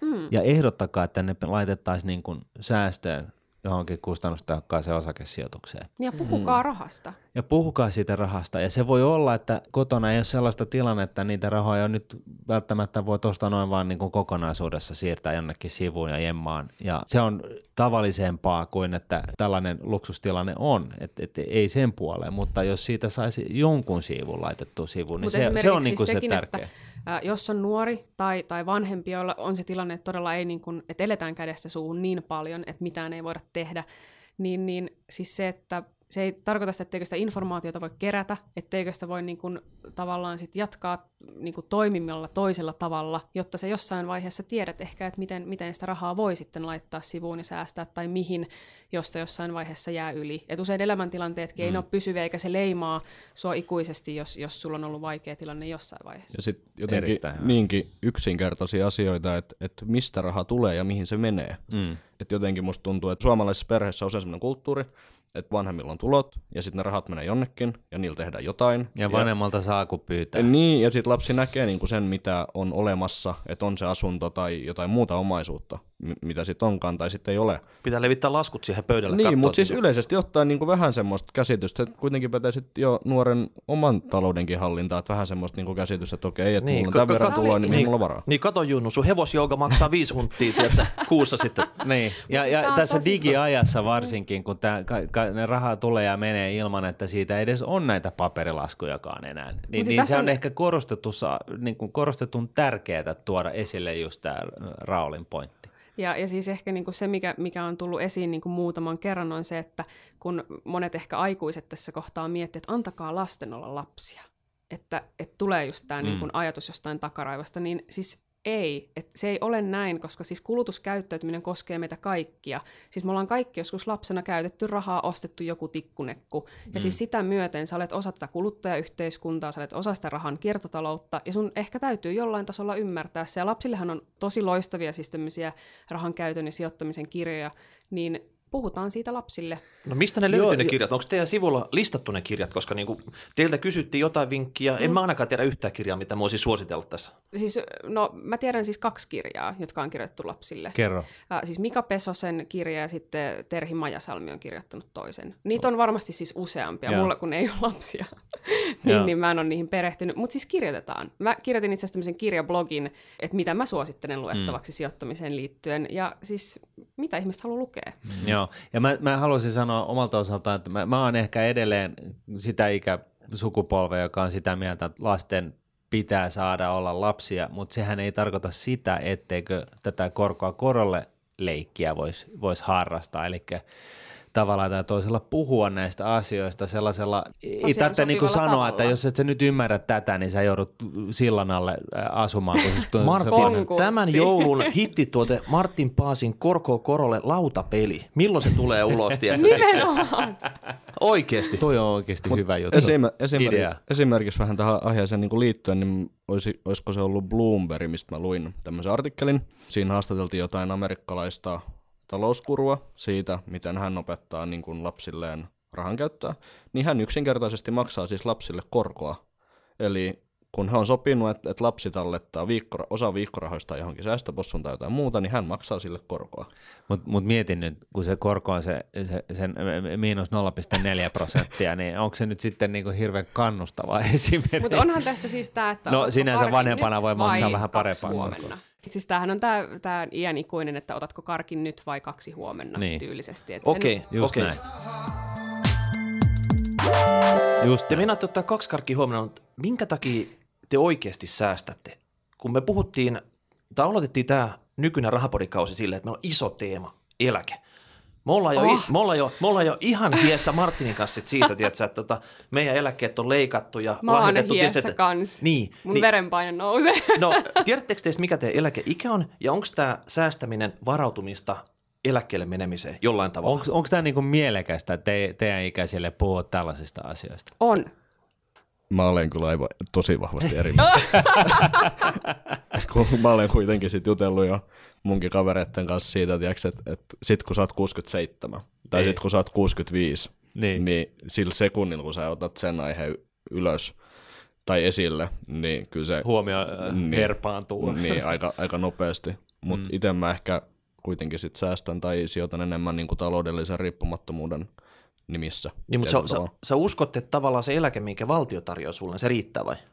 Ei, ei. Ei, et sä oot huolissasi eläkkeestä. Olen, olen mä sillä tavalla, että mä koitan kuitenkin sit niinku jo ehkä vähän aikaisemmassa iässä saada niinku passiivisia tulovirtoja sen verran, että ei välttämättä tarvitsisi tehdä niin pitkiä työpäiviä tai jotain muuta. Ja mie- mieti nyt, jos nuoret aloittaa sen säästämisen jo kaksikymppisenä, niin, niin, niin, niin kuin tämä, tämä henkihieveri juttu, kuin mitä sulla ja mulla on, että ne pääsee samaan lopputulemaan kuin sinä ja minä puolivälissä elämää. Mutta siis mä säästän, mä oon ehdottomasti huolissani siis eläkkeistä. Ja, ja mun mielestä mä oon niin yhteiskunnallisesti jotenkin, musta tuntuu, että mä kannan jotain ristiä nyt niin kuin harteillani näistä asioista, vaikka ehkä Mutta sä, sä pelkät, että sä et saa Mut- tarpeeksi eläkettä. No siis mä itse tää on niin tosi makaberi ja karrikoitu esimerkki nyt tämä mun uskomus, ja ehkä mä nyt tuon sen vahvasti esiin sen takia, että tämä tulee esiin. Siis mä oon jotenkin aina ehkä uskonut siihen, että eläkejärjestelmä tulee muuttumaan niin, että mun sukupolvi ei välttämättä tuu pääsemään samalla tavalla eläkkeelle. Et kuin ma- on- matto vedetään jossain vaiheessa alta sitten. No, mä en ole tutustunut siihen niin paljon, että mä sanoisin ehkä noinkaan, mutta siis mä jotenkin itse en usko siihen turvaan lainkaan. Että mä en edes ajattele sitä näin. Mä uskon, että mä ehkä jossain vaiheessa saavutan jonkunasteisen taloudellisen riippumattomuuden, niin kuin Raul sanoi, ja, ja mä pystyn niin kuin pyörittämään sit mun omaa taloutta niin kuin jollain toisella tapaa. Että mä en ole riippuvainen siitä valtion tuesta millään tavalla. Ja mä Tämä, tämä, on hyvä, mm. tämä, tämä on mun mielestä hirveän hyvä pointti, että, että niin kuin tavallaan ot, otat niin kuin itse sen vastuun itsestäsi. Ja pitkäjänteisessä säästämisessä on nimenomaan kyse siitä, että sä saat muuta kuin palkkatulojen kautta niin, niin tota, se vaurastuminen käyntiin ja sä saat niin kuin vetoapua siihen sun omaan taloudenpitoon sillä, että sä säästät pitkäjänteisesti ja näin. Kaikki nämä niin kuin eri tekemiset, niin se on oikeastaan sitä, että ottaa niin kuin vastuun siitä omasta tulevaisuudesta. Ja se mun täytyy vielä sanoa näistä eläkeasioista, että mä oon sitä sukupolvea vielä, joka on niin kuin tavallaan lähtenyt siitä, että aha, että sitten kun mä jään eläkkeelle, niin sitten mä saan eläkettä. Ja, ja sitten mulla on niin kuin kaikki hyvin, mun ei tarvitse enää käydä duunissa ja elämä jatkuu niin kuin aina ennen. Ja nyt näyttää kasvavassa määrin siltä, että se meidän nykyinen eläkejärjestelmä on niin sanotusti hyvässä hanskassa, Hei, to, toi oli vain YouTube-kuulijat näki ton sun käsimerkit. Joo, joo, joo lainausmerkissä hyve, hy, hy, hyvin hanskattu, äh, kun neljännes osa sun palkasta vastaava määrä, siis neljännes osa sun palkan on määrästä menee järjettömän. suoraan äh, nykyisten eläkkeiden maksuun. Eli Siis mä toisin sanoisin, sanoen, että tämän ROI on siis huonoin ikinä No ei, mutta siis se on vähän niin kuin sillä tavalla, että hei, että hei, miten t- sijoittaisitko sinä, Raul, osakkeisiin, jotka on keskimäärin tuottamaan 7-8 prosenttia vuodessa, vai sitten tällaiseen vaihtoehtoon, jossa, jossa tota, sulle tuloutuu jokaisesta eurosta, minkä sä laitat, niin sä saat 60 senttiä takaisin sadan vuoden päästä. Niin. Mm. Mutta ehkä siis se, että musta tuntuu, että siis eläkkeelle jäämisen käsityskin on muuttunut ihan täysin. Siis mä en esimerkiksi itse niinku kuvittele, että mä oon sitten joku 70 ja mä lopetan työnteon täysin ja istun kiikkustuolissa ja virkkaan. Että sehän on muuttunut ihan päin lailleen. Mä lu- luulen, että nuoret jossain vaiheessa niinku sitä työtä vähennetään ehkä, jos on hyvä Downshiftataan jo hyvissä ajoin. hyvissä ajoin ja, ja jatketaan niinku pidemmälle elämässä konsultatiivisesti, ehkä niin kuin läpi elämän, mm. ihan niin kuin saappaat jalassa tavallaan Niin meiningillä. Jalat Mut ei liiku, siis niin se, että, pää toimii vielä sitten. niin, tota. niin, et voi olla näin. Tai näin mä ainakin No itse ihan kuvittelen, että mä en niin koskaan ehkä jää eläkkeelle. Se Niin. tuntuu hassulta se ajatus, että mä vaan jäisin kotiin tekemättä mitään. Ehkä mä teen mun elämästä harrastusten ja muiden tämmöisten yhteiskunnallisten toimien kautta niin kuin, ja sijoittamisen kautta. Tässä on niin kuin periaatteessa ollut vähän niin kuin pelkistettynä tällainen ajatus, että okei, nyt mä, mä, niin kuin, mä oon nuori, mä, mä käyn hyvän koulun, niin mä saan hyvän työpaikan ja sitten mä tienaan rahaa ja revin niskalimassa niin, että mä pääsen eläkkeelle, että mä voin sitten alkaa elämään. Ja mä luulen, että nykymaailmassa niin, niin tämä ajatus menee vähän niin kuin toisinpäin, että jo näistä millennial-sukupolvesta puhuttiin, että heidän kohdalla niin, niin se kyse on siitä, että se, se ura tai palkkakehitys ei ole pääasia, vaan se pääasia on työn ja, ja vapaa-ajan tasapaino ja elämänlaatu heti niin kuin kättelyssä. On, ja, siis ja, ja, on, ja se on niin kuin mm. aika, aika iso tällainen dogmaattinen eh, muutos niin kuin tavallaan ihmisten asenteissa tai sukupolvien välisessä asenteissa. Mm. Sehän on vähän sama, minkä takia tämä varhaiseläkejärjestelmä on jotenkin kasvattanut suosiotaan aika roimasti, että, että samalla tavalla munkin vanhemmat jää varmaan eläkkeelle seuraavan 5-7 vuoden aikaa hyvin pitkälti. Niin ollaan tehty niin kuin ihan suunnitelma, että sitten kun saa ruveta nostamaan varhaiseläkettä, niin mitä niin rahoilla tehdään, ne sijoitetaan osakkeisiin ja sieltä saadaan osinkoa ja sitä kautta sitten Okei, tehdään tähän, tehdään tähän tämmöinen pikku harjoitus. Te olette nyt nuoren edunvalvojia tässä, ja me, tässä on Juha Hippilä, pääministeri, ja Petteri Turbo, valtiovarainministeri. Eli mitä te nuoret haluatte valtiovallalle kertoa nyt, että mitä pitäisi muuttaa tässä hommassa? Liittyen vaikka säästämiseen No tai sanoisin, eläkkeisiin. että, Tai... äh, siis niin kuin jollain tavalla niin kuin pienten osinkojen verotusta täytyisi muuttaa, siis tasapäistää kaikkien sijoitusmuotojen kesken. Ja, ja sitten toisekseen, niin sit sijoittamista täytyisi tehdä niin kuin, sitä myöden helpompaa. Mä Olin mukana sitten Kela, Kela tai muut, että et millä me saadaan niin kuin tehtyä siitä verotuksellisesti järkevämpää, ja no siihen liittyy paljon asioita. Ja sitten myöskin se, että en mä tiedä, miten tuo eläkeasia ratkaistaan. Se kyllä kieltämättä siis rassaa mua paljon. Ehkä mä oon yksin tämän No valtiovarainministeri, mun on pakko sanoa, että noin maksaa. Ei pysty toteuttamaan. Mm. Mm. Mutta siis ny, nythän on vähän se tilanne, että aika monet, tämä globalisaatio on siis loistava asia, monet miettii, että lähtee ulkomaille opiskelemaan tai, tai sitten viimeistään opintojen jälkeen ulkomaille, niin jääkö tänne Suomeen sitten ne muutamat asumaan ja, ja viljelemään peltoja Keski-Suomeen, niin sitten ne eläkeläiset, pä- jos... pääministeri, sä vedät rajat kiinni sit, jos nuoret Niin, meinaa niin. kaikkoa täältä. Et siis niinku protektionismia niinku parhaimmillaan. joo, joo, ei kun siis tota, eh, no siis tällainen populismi ja protektionismi ja nostaa aina päänsä, tämä on vähän niin kuin sellainen syklinen ilmiö, että se tulee ja menee ja toivon mukaan niin ei vajota liian syvään, niin kuin ei mennä liian monta vuotta kehityksessä takaperin tällä kertaa, vaan että tosiaan niin kuin rajat säilyy auki ja, ja yritetään keksiä syitä, miksi Suomi olisi kiinnostava maailmankartalla, koska tämä maailmahan globalisoituu ja, ja hyvinvointivaltioiden nuoret niin kasvavassa määrin niin tekee töitä maailmalla. E, e, eihän ne niin kuin enää ole. Se on vähän niin kuin sama, meidän kohdalla se ensimmäinen kehitys oli se, että meidän vanhemmat ja vaarit ja ukit, niin nehän sanoi, että joo, että sit meet tonne Tampeellalle töihin ja sit saa olla duunipaikka niin tappiin asti ja sä oot siellä yhdessä duunipaikassa niin kuin koko ikässä ja sitten jäät sieltä eläkkeelle. Se on hyvä juttu, näin sä teet. Sitten meidän, meidän kohdalla niin me ajatellaan, että eihän tuossa mitään järkeä ja me, tehdään, niin kuin, me ollaan niin kuin tehty periaatteessa, onko se nyt 5-7 vuotta, jos sä oot samassa duunissa, niin sua aletaan katsoa jo vähän vinoon. Ja nyt sitten teidän sukupolvi on ehkä sitä jengiä, joka ihan täysmääräisesti ei mieti työmarkkinoita Helsingissä tai Suomessa, vaan ylipäätään niin kuin maailmassa, siis missä puhutaan niin kuin, kie- niin. Mm. Ja, ja tota, tällä, tällä tulee olemaan valtavat implikaatiot, varsinkin kun tähän liitetään sitten tämä digitalisaatio ja, ja tota, tekoäly ja, ja kaikki muut tällaiset asiat, robotiikka, joka tulee mahdollistamaan just sen, mm. musta tuntuu, mistä sä puhuit, että tosiaan niin kuin, eihän sitä välttämättä eläkkeelle jää, vaan sä, sä oot niin kuin enemmän konsultin roolissa jo varhaisessa maassa vaiheessa mm. ja se jatkuu sinne, sinne hautaan asti. Ja, ja siinä mielessä niin kuin kaikki nämä merkit, pelimerkit näyttää siltä, että se on nimenomaan just noin, kun se tulee menemään, että ihmisen työpanos on, muuttuu tällaisesta tällaisesta tietynlaisesta pusertamisesta niin, niin tällaiseen niin kuin eri, eri muotoon, tällaisen lisäarvoa tuottavampaan muotoon jatkossa, mm. ja jolloin just tämä tässä niin konsultointi kun, on, äh, on, on niin kuin se. siis hyvänä vaan niin kuin ajatuksena tähän ehkä se, että, että jos miettii, miten niin kuin kaikki nuoret on reagoinut esimerkiksi äh, Isossa Britanniassa Brexitin myötä. Että sehän on, nuorethan siellä Miten ne kulkee... on reagoineet?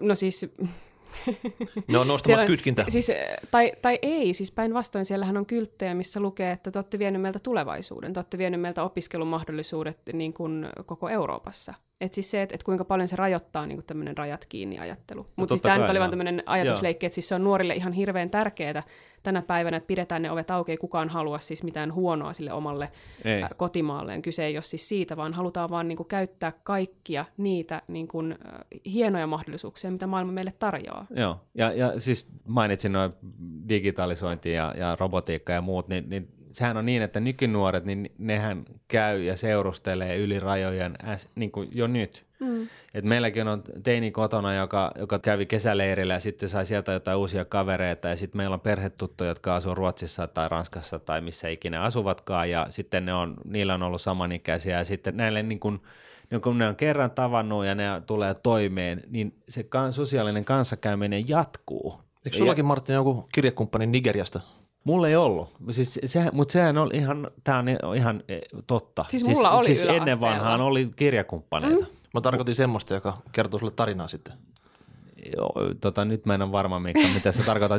Me siirrytään asiassa eteenpäin. Mutta joka tapauksessa, että et, et, siis nuorten maailman kuva on jo heti kättelyssä varsinkin Pohjoismaissa, mutta myöskin Euroopassa ja ehkä kasvamassa määrin myöskin jopa Yhdysvalloissa, niin tällainen vähän niin kuin world is your oyster-tyyppinen, mm. eikä sellainen, että mitäs täällä Kirkkonommen Longweekin nakekiskalla tapahtuu. niin ja sitten jos mä niin mietin omaa, tietenkin mulla on toi ruotsinkielinen tulee sillä tavalla luontevasti Pohjoismaat on ehkä työmarkkinoina aika helppo mm. vaihtoehto, mutta et, et haluaa niin kokeilla kaiken näköisiä erilaisia töitä, työtehtäviä, haluaa saada erinäköisiä kokemuksia, taitoja ja verkostoituu. Mm. Niin, ja koska on media, on sosiaalinen media, niin se myös helpottaa sitä aika paljon. No, nimenomaan, mm. nimenomaan. Ja sitten tähän kun liitetään just se, että se, se työnkuva muuttuu, se, se menee enemmän ja enemmän tällaisesta niin kuin suorittavasta niin tällaisen niin kuin asiantuntijaroolin ylläpito, oli se asiantuntemus ihan mikä tahansa. Mutta siis, siis tähän ja, ehkä semmoinen niin niin. yksi, että niin kuin, et siis mehän halutaan nyt muuttaa siis sitä, että Suomi on vetovoimainen. Kaikille tulla ulkomaaltakin tänne. Me halutaan, että suomalaiset nuoret saa täällä niin kuin hyvän kasvatuksen talouteen, että ne voi sitä terveesti ja innovatiivisesti viedä eteenpäin, että ne kehittää Suomea. Niin siis tehdään se yhdessä. Mm. Et ei tehdä Suomesta semmoista, että niin kuin, että ollaan pahoillaan tai marttyyrejä tästä asiasta, vaan nyt on siis muutoksen paikka. On, ja, ja sitten yhtä lailla niin Suomessa on paljon asioita todella hyvin. Nimenomaan et, et, siis et, loistavasti. Niin kuin, ihan niin kuin, jos ei muuta, niin taas viittaan tuohon Aapeli, Aapeli Räsäsen kanssa käytyyn rahapodikeskusteluun, missä just vertailtiin niin kuin Yhdysvaltoja ja Suomea ja, ja just sitä, että – täällä lähtökohtaisesti, niin siellä missä Yhdysvalloissa ihmiset eriarvoistuu heti kättelyssä sen takia, että koulujen taso on erilainen riippuen siitä, miten paljon fyrkkaa sun vanhemmilla on, on, on maksaa vuosikuluja, niin, niin tota, Suomessa niin, niin periaatteessa ainakin, niin koulutuksen taso on hyvällä tasolla heti kättelyssä ja siis se on ilmasta tasolla, ja, ja, ja tota, kaikilla on kaikilla on chanssi. Jokainen tilaisuus mm. on chanssi, niin kuin yksi filosofi on sanonut. Miten tämä syntyvyys? Puhutteko te nuoret keskenään tästä sitten? Että sehän on niin kuin tällä hetkellä iso ongelma. Joku oli heittänyt että nyt me ollaan 1860-luvun tasolla siinä paljon tätä populaa syntyy. Ja me huomattiin, että on pyramidi. Eli pieni maksajan porukka ja iso etujen, etujen nauttija porukka sitten tuolla. Että tota, onko tämä nyt semmoista... Mit, mitä nuoret ajattelee tästä? Siis ylipäätänsä niin kun siitä, että, että siis periaatteessa se maksajan porukka vähenee. Jotenkin mä niin kuin koen, että siitä asiasta ei keskustella. Niin. Um, että se um, informaatiotulva on niin kuin tietenkin näkyvää, siitä keskustellaan, on Twitteri, on Facebooki, lehti ja kaikkea muuta, mutta ne ei kiinnosta nuoria. Et mm. Nuoret voi olla Twitterissä, mutta ne ei seuraa niinku sitä niin sanottua asiasisältöä. Hei, Antti, tekee... Antti Rinne kuule, hashtag synnytystalkoot. Se haluaa, että osallistutte kaikki talkoisiin sitten. Niin meneekö nämä tweetit ihan ohi? Ei, no siis mulle ei mene, mä seuraan niitä nyt ihan tämmöistä niin mielenkiinnosta, mutta en osallistu synnytystalkoisiin. Mm. Ja siis tämä on, tää on, tää on tyypillistä länsimaissa, länsimaissa keskiverto lasten lukumäärä lähenee, lähenee yhtä, kun se kehittyvissä maissa on jotain kymmenen, ja, ja, tota, ja tämä on niinku kehittyneiden maiden niin kuin ongelma. Ja varsinkin nyt sekin, kun tekin sanoitte tässä, että the world is your oyster, eli teidän työmarkkinat on maailmalla, niin tota, erinäiset poliittiset tahot sun muut, niin miettikää nyt tätä yhtälöä, että tota noin, niin, et, et, kuka täällä nyt sitten jää, niin talkoisiin, niin jää talko, maksutalkoisiin hoitamaan meidän eläkkeet, jos, jos tänne ei saa tulla ja, ja täältä ei saa lähteä. Mutta siis kyllähän se ajattelutapa on siis kieltämättä muuttunut vähän niin, että siinä missä ehkä omat isovanhemmat on ajatellut sitä, että pääsee naimisiin ja sitten tehdään paljon lapsia heti nuorena, niin siis se on muuttunut siis siitä sit niin kuin semmoista perheidylliajattelusta ehkä siihen, että mitä, mitä, nyt mä puhun vaan omasta puolestani, mutta siis se, että miten mä saan koulut käytyä ja sitten mä oon joku 27, kun mä oon kaikki käynyt ja saanut hyvän työpaikan, niin sitten mä oon urassa kiinni. Ja, mm. et, et ne niinku, elämän prioriteetit on ehkä jollain tavalla toisenlaista. Siis se ei poissulje sitä, etteikö niinku perhettä tehtäisi, mutta siis mm. se on mm. nimenomaan se on niin paljon myöhäisemmässä vaiheessa kuin aikaisemmin, mutta mut on, onko, se, onko se vaan Suomessa, koska täällä on näitä, sä kävit Intin, jengi pitää välivuosia. Mm. Mä itsekin huomasin silloin, kun mä oon ollut kans vaihdossa tuolla, niin esimerkiksi Keski-Euroopassa ne kaverit, niin ne oli jo valmistumassa siinä vaiheessa sama ikäisinä, kun mä suurin piirtein aloittelin vasta opiskelui sitten. Niin. Että tota, et onko tämä systeemi jollain tavalla mätä täällä, että niin, täällä huka, va- hukataan näitä hyviä vuosia tässä sitten, että suomalaiset lähtökohtaisesti valmistuu siinä lähempänä 30 ja sitten on mm. game over jo. No siis ainakin, tästä oli itse asiassa uutinen, että suomalaiset ö, valmistuu myöhemmin, se kestää kauemmin, koska ne esimerkiksi tekee töitä samaan aikaan, mm. mutta niiden urakehitys on paljon nopeampi. Okay. Koska on esimerkiksi saatu sitä työkokemusta, on saatu suhteet ja kaikkea muuta, mitkä sitten tukee niin kuin ammatin etsinnässä ja, ja niin edespäin. Mutta sitten taas mä oon itse asunut tota Espanjassa, Etelä-Espanjassa niin kuin konservatiivisella alueella, missä miss on tämmöinen hyvin perinteinen espanjalainen maniana kulttuuri, jossa mm. Asiat kestää ja mitään ei välttämättä hoideta, tai jos hoidetaan, niin hoidetaan tosi pitkäveteisesti.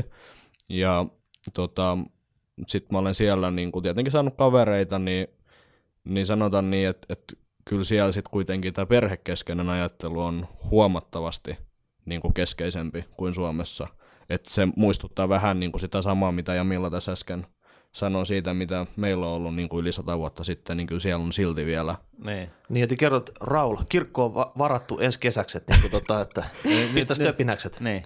Että löydäs nyt se vaimos jostain. Mutta Mut siis se on... ajattelu, niin kuin se kulttuuri on vaan niin eri, eikä niitä välttämättä siis ehkä pidäkään verrata. Siis mun mielestä tärkeää olisi se, että meillä Suomessa olisi hyvä tapa niin kuin kaikenlaisille nuorille kasvaa. Ja, ja siis se, nämä siis synnytystalkoot, hei, No joo, mutta siis sehän nyt on, on siis ehkä jossain määrin vähän, vähän niin kuin leikittelyä.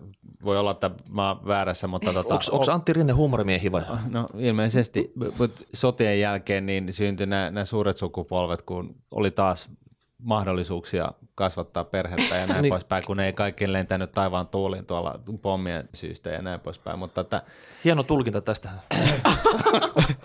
joka tapauksessa niin, niin, niin se asian ydinhän on se, että mä en nyt muista mikä rahapodi jakso se oli, mutta jossain vaiheessa joku näistä niin keskusteltiin paljon siitä, että tosiaan niin taloushan ei määritelmällisesti voi olla iso ja vauras, jos se ei ole tarpeeksi ihmisiä.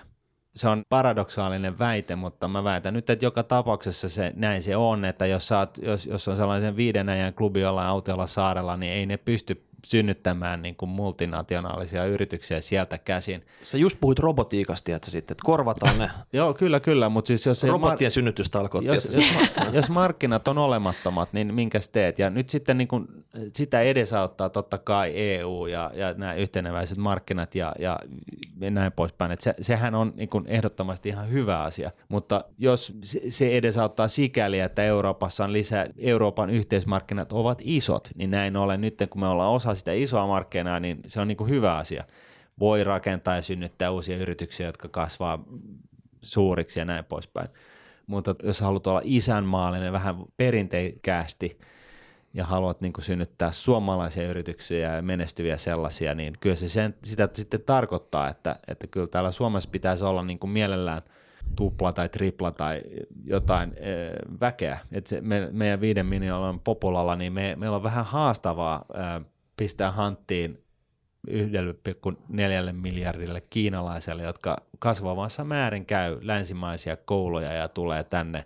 Mutta siis mulla olisi tähän kysymys. Siis mm. mä en tiedä vastausta, mutta mistä se johtuu, että Suomi ei näyttäydy houkuttelevana maana näille, jotka tulee opiskelemaan Aaltoon tai Hankkeniin, jotka pitää sitä niin kuin loistavana merittinä käydä, niin miksi Suomi ei näyttäydy houkuttelevana pitkän aikavälin työpaikkana tai asumispaikkana, ja, ja miksi se ei näyttäydy myöskään välttämättä houkuttelevana tai niin kuin hyvänä paikkana sitten vaurastumiselle taas mm. suomalaisen näkökulmasta. Mm. Niin. Mä en tiedä, mä itse just käyn yhtä tota kurssia, ja 50 oppilaasta tai opiskelijasta niin 40 on vaihto Ja sitten tota, niin, niin juteltiin just... Mä Missä tämä on siis? Ää, Obo Academy-hankkeen. Joo. Mulla on rahoitus ja laskentatoimen pääaine. Viedään passit pois, niin ne ei pääse täältä sitten. niin tota, just oli niin kuin, tästä, tästä me puhuttiin tästä professorin, me, mun pääaine profan kanssa, kun, kun hän sanoi, että, tota, hakemuksia hankkeella tulee joku 900, ja vaihto on 80, eli hirveästi hakee ihmisiä ja vähän valitaan, ja suomalaiset yliopistot on niin kuin tosi brändätty, tosi kiinnostaviksi ulkomaisten vaihto-opiskelijoiden silmissä, mutta sitten taas, jos ne niinku tänne haluaisi jäädä, niin sitten on niinku semmoista ajattelua, että täällä on kallista ja kaikki on niinku kylmä. Se oli aina, ne tuli esimerkiksi Espanjasta, Ruotsista ja ää, Ranskasta ja Italiasta välimeren maista, mutta er, erityisesti niinku se, että meidän niinku järjestelmä koetaan kauhean jäykäksi Joo. jollain tavalla. Kela vai? Esimerkiksi. Joo. No, mutta hei, se, meidän pitää brändätä, kato niin. Suomi. Jos ne sanoo, että tämä on liian kylmä, niin tämä ei ole liian kuuma. Että se on niin. ajattelutavan muutos, että meidän täytyy puhua vain niistä vahvuuksista. Täällä ei todellakaan ole niitä mutta siis Suomihan niin mun mielestä brändinä on siis loistava. Mehän ollaan siis, miettikää, miten puhdas, terveellinen Nordic niin kuin maa. Siis sehän on kultaakin kalliimpaa. Siis me ei vaan olla ehkä onnistuttu siinä. Mm. Ja, ja sitten ehkä se yhteiskunta, niin kuin siis Kela ja siis ikävä kyllä niin kuin verottajakin muun muassa. Niin kuin, että sit jos sä vaurastut Suomessa esimerkiksi hyvinkin paljon, niin tämähän ei niin kuin ehkä lähtökohtaisesti tue semmoista super ää, rikkaita ihmisiä, jotka haluaisivat sitä omaa varallisuutta tässä, kasvattaa, hei, koska tässä on tämä Robin Hood-ajattelu, ei, mikä nyt, on mä saan, myöskin nyt, hyvä. Sori, sori mä keskeytin, mutta mun on pakko tarttua tähän. Sä sanoit sitten, että ne haluaa vaan opiskella täällä. Mutta eihän tämä ole kenenkään täskinyt, valtiovalta, koulu. Kouluhan vaan nyt antaa mm. sen tutkinnon niille – ei ole mikään taho, joka nyt haluaisi erityisesti pitää huolta ja ottanut ne jo siipien suojaa se ensimmäisenä vuotena, kun ne on tullut tänne ja yrittäisi integroida niitä sitten. Niin. Että tämä on sillä tavalla, että koulu kouluttaa ja sen jälkeen sitten tässä on todistus, että muodoa ja, ja sitten voit lähteä menemään. hakee ja niin. hai jonnekin. Ja sekin varmaan riippuu hirveästi yliopistoista, mutta että meillä on, on ainakin järjestetty se erikseen niin vaihto-oppilaille nimenomaan tapahtumia, jossa sitten esitellään suomalaista järjestelmää ja siellä on – meillä on tämmöinen niin kuin Arbetsforum niminen niin kuin opiskelijoiden työnvälityspalvelu tietyllä mm. tavalla. Eli siis yliopisto tekee niin kuin yksityisten yritysten kanssa niin kuin yhteistyötä ja sinne kerätään avoimia työpaikkoja niin Joo. edespäin. Mutta et, et, mä oon vähän samaa mieltä, että mä en niin kuin ymmärrä, että minkä takia tätä tulevaa niin kuin potentiaalista työvoimaa ei valjasteta. Siis mä, mä olin vaihdos Jenkeissä tähän liittyen. Se, mikä pisti siellä ehkä eniten silmään, niin, niin sen lisäksi, että Suomessa teo, koulutus on hyvin teoreettista ja siellä vähän niin kuin käytännönläheisempää, niin, niin oli siis alumnikäyttäytyminen siellä. Eli siis puhutaan siis entisistä opiskelijoista, jotka on sitten tässä vaiheessa saattaa olla eläkeytymään päin jopa ja jotain tällaista, jotka on tehnyt enenemässä määrin niin jonkinnäköisen uran ja näin poispäin. Ja, ja tota, sitten nehän tukee sitä omaa opinahjoaan järjestetään niin barbecue-bilet johonkin Nurtsille ja tota, sinne tullaan ja kuunnellaan niin sinne nuoria ja näin poispäin. Ja se, se syy, miksi se on näin Jenkkilässä, niin on, on hyvin pitkälle just se, että se koulu on maksanut paljon sulle, sä oot niin tavallaan sen jonkun koulun kasvatti ja sitten sä – kun sä itse, sun oma ura kehittyy ja se menestyt, niin, niin tota, sä annat takaisin sitä hyvää niin sanotusti sille omalle opinahjolle. Ja näin ollen, kun on tällainen setappi, niin se johtaa siihen, että se integraatio työelämän ja sen opiskelun välillä on niin kuin paljon intensiivisempää. Et, et siellä RPIssä, niin, niin siellähän oli siis tällaiset työmessut, jonne tuli kaikki NASAt ja, ja tota General Electricit ja kaikki muut ihan sen takia, että siellä oli henkilöstöpäälliköt tai muut insinöörit oli ollut opiskelemassa siellä ja sitten ne sen takia niin kuin valitsi, että ne tulee sinne ja tehdään tätä rekryä ja puhutaan asioista. Mutta tiedätkö, mikä Suomesta puuttuu? Suomesta hei, tiedätkö, täysin. Tiedätkö, mikä Suomesta puuttuu kanssa?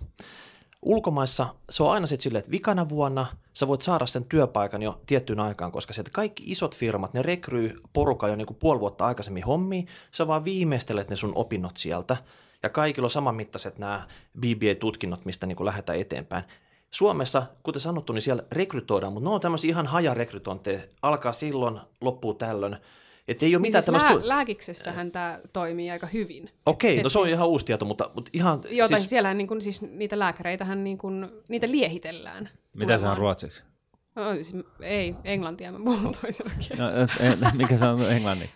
No siis niin kuin, tavallaan courtsi käyttää. Niin, niin, siis joo, niin kuin- courtshipia. Niin, mutta, mutta siis mun mielestä niin kuin se, että jos Suomessa yliopistot maksaisi, niin se, se veisi sitä vaan huonommaksi. No se on Et totta. se, mutta mä en niin kuin, Sitä mä en ajanut takaa, mutta Niin. mä vaan niin kuin to, totesin, että se syy, miksi Sä Jenkki-yliopistojen ja integroisit, Suomen, niin sä integroisit liike-elämää ja yliopistoja paljon paljon enemmän yhteen. sitten. Joo, ja, ja toi äskeinen oli vaan niinku selitys sille, että miksi se on erilainen, ottamatta Joo. Kantaa sit sen enempää, että mikä on hyvä ja mikä on huono. Olkoonkin, että mä oon siis suomalaisen koulutusjärjestelmän kannalla. Että jollain tavalla tänne pitäisi saada sellainen integraatio aikaiseksi. Et mä kun lähdin hanke- hankkeelta töitä, niin e- voisi olla, että se on mun narsistin johtuen, mutta jotenkin oli sellainen kuitenkin fiilis, että mä tuun niin lakkikourassa niin kuin hakemaan työpaikkaa ja sitten mulle armosta annetaan se.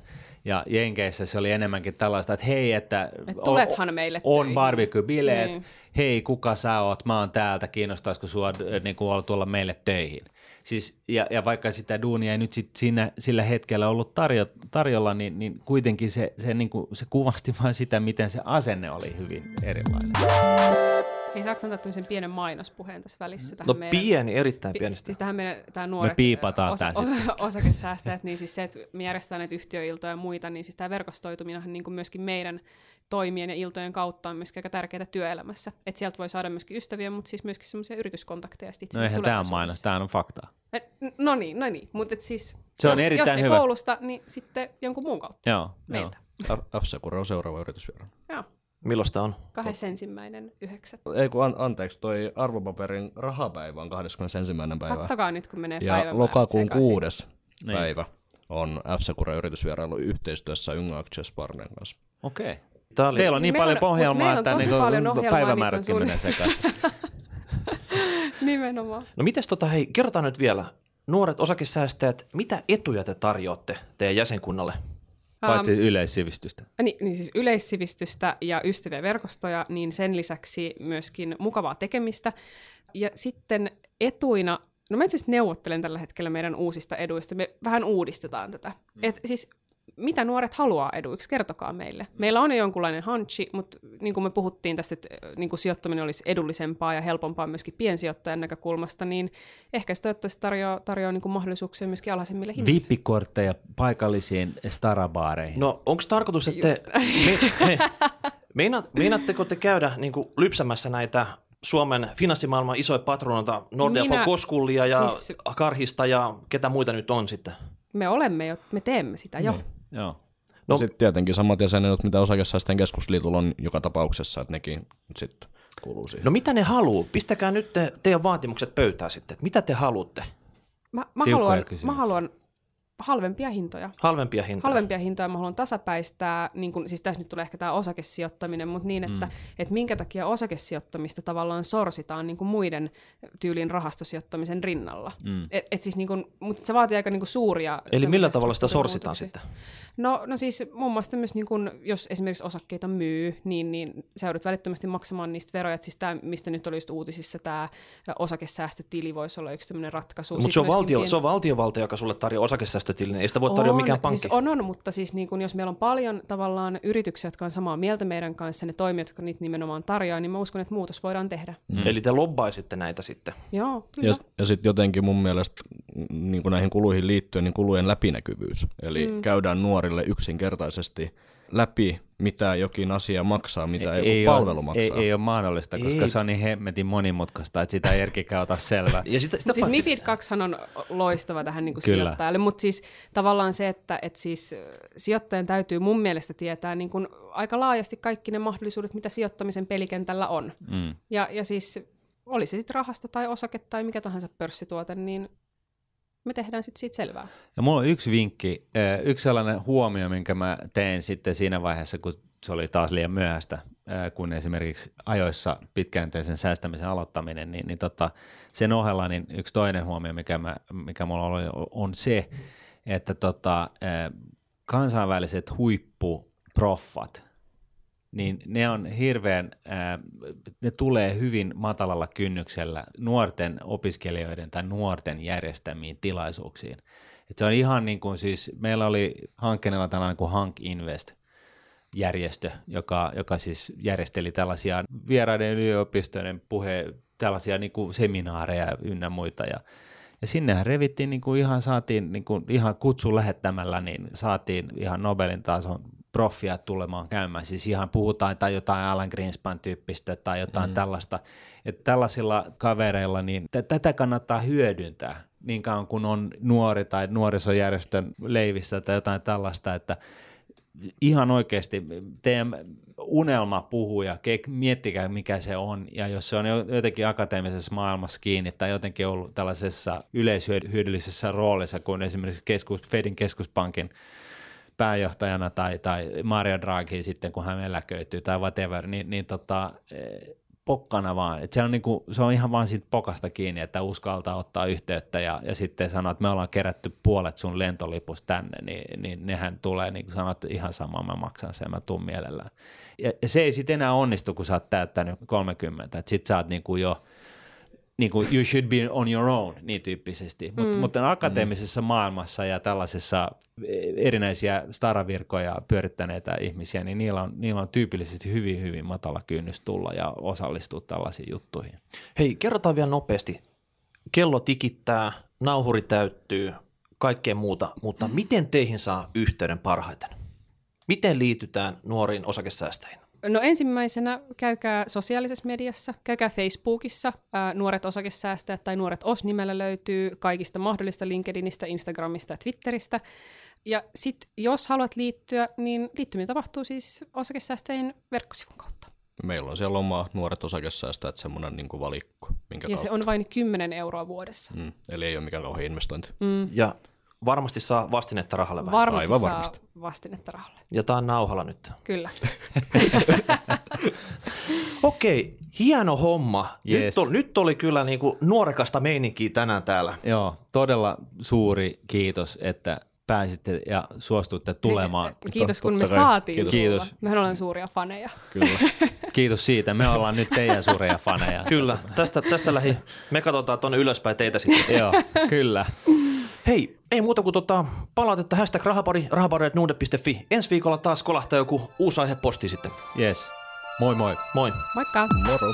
Raha, raha, raha, raha, raha, raha,